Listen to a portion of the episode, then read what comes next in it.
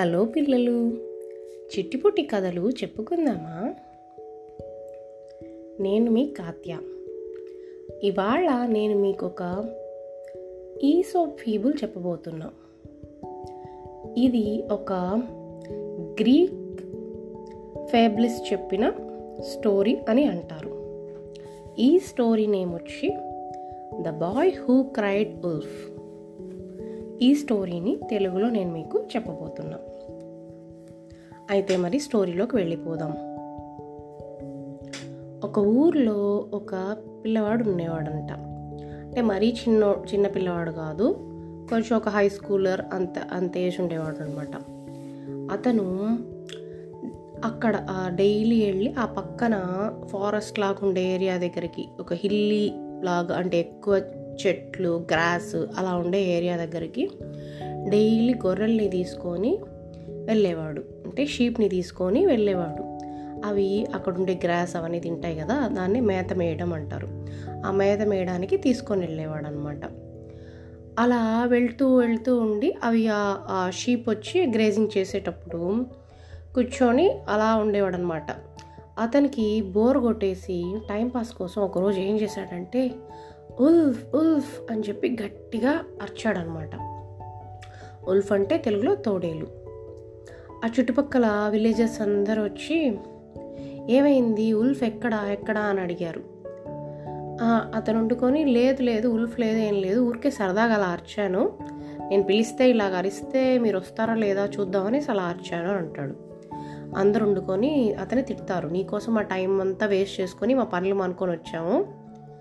ఇలా ఇంకెప్పుడు చేయొద్దు అని చెప్పి తిట్టేసి బాగా వెళ్తారనమాట సరే కొద్ది రోజుల తర్వాత మళ్ళీ ఇదే రిపీట్ అయ్యిద్ది ఈసారి రక్షించండి కాపాడండి తోడేలు వచ్చేసి నా షీప్ని తినేస్తా ఉంది ఈ ఉల్ఫ్ నా గొర్రెల్ని తినేస్తా ఉంది కాపాడండి కాపాడండి అని అరిచాడు ఇంకా డ్రామా యాడ్ చేసి.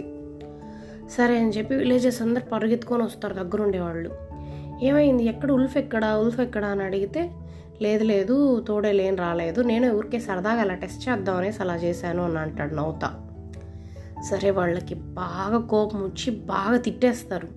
ఇంక అసలు నీకేమైనా బుద్ధి ఉందా అసలుకి ఎందుకు ఇలా చేసావు మమ్మల్ని అందరినీ మా టైం వేస్ట్ చేసి మా కోపం తెప్పిస్తా అన్నావు. ఇంకొకసారి ఇలా చేస్తే నీకు బాగుండదు అని చెప్పేసి వెళ్ళిపోతారనమాట సరే కొద్ది రోజుల తర్వాత కొద్ది రోజులు బాగానే ఉంటాడు.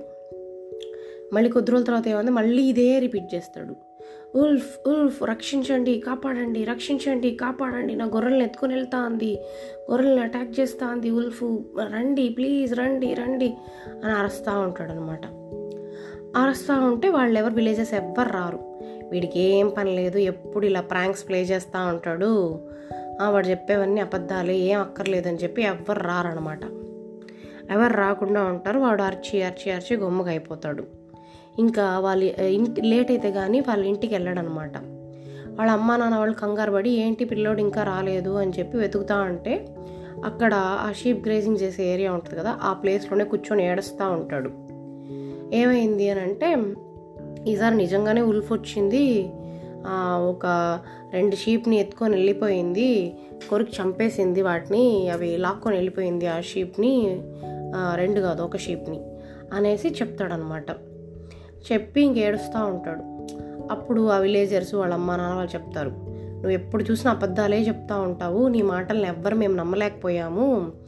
ముందర రెండు మూడు సార్లు షీప్ షీప్ ఉల్ఫ్ ఉల్ఫ్ అని అర్చావు షీప్ పోతుంది అని చెప్పి మేము తీరా వస్తే అదొక ప్రాంక్ లాగా చేసావు నువ్వు.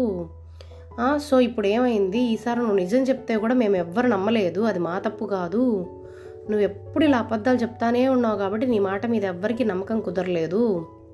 ఇప్పుడైనా బుద్ధి తెచ్చుకో ఇంకెప్పుడు ఇలాగా అబద్ధాలు చెప్పొద్దు. నిజాలే చెప్పు సరదాగా కూడా అలా అబద్ధాలు చెప్తా అలా ఉండొద్దు అని చెప్తారు. సరేలే ఇంక ఇప్పుడు లెసన్స్ లెర్న్గా తీసుకో పద ఇంటికి పోదామని చెప్పి తీసుకొని పోతారు. సో అప్పటి నుంచి ఆ పిల్లోడు అబద్ధాలు చెప్పడం మానేసి ఎప్పుడు నిజాలు చెప్తానే ఉంటా.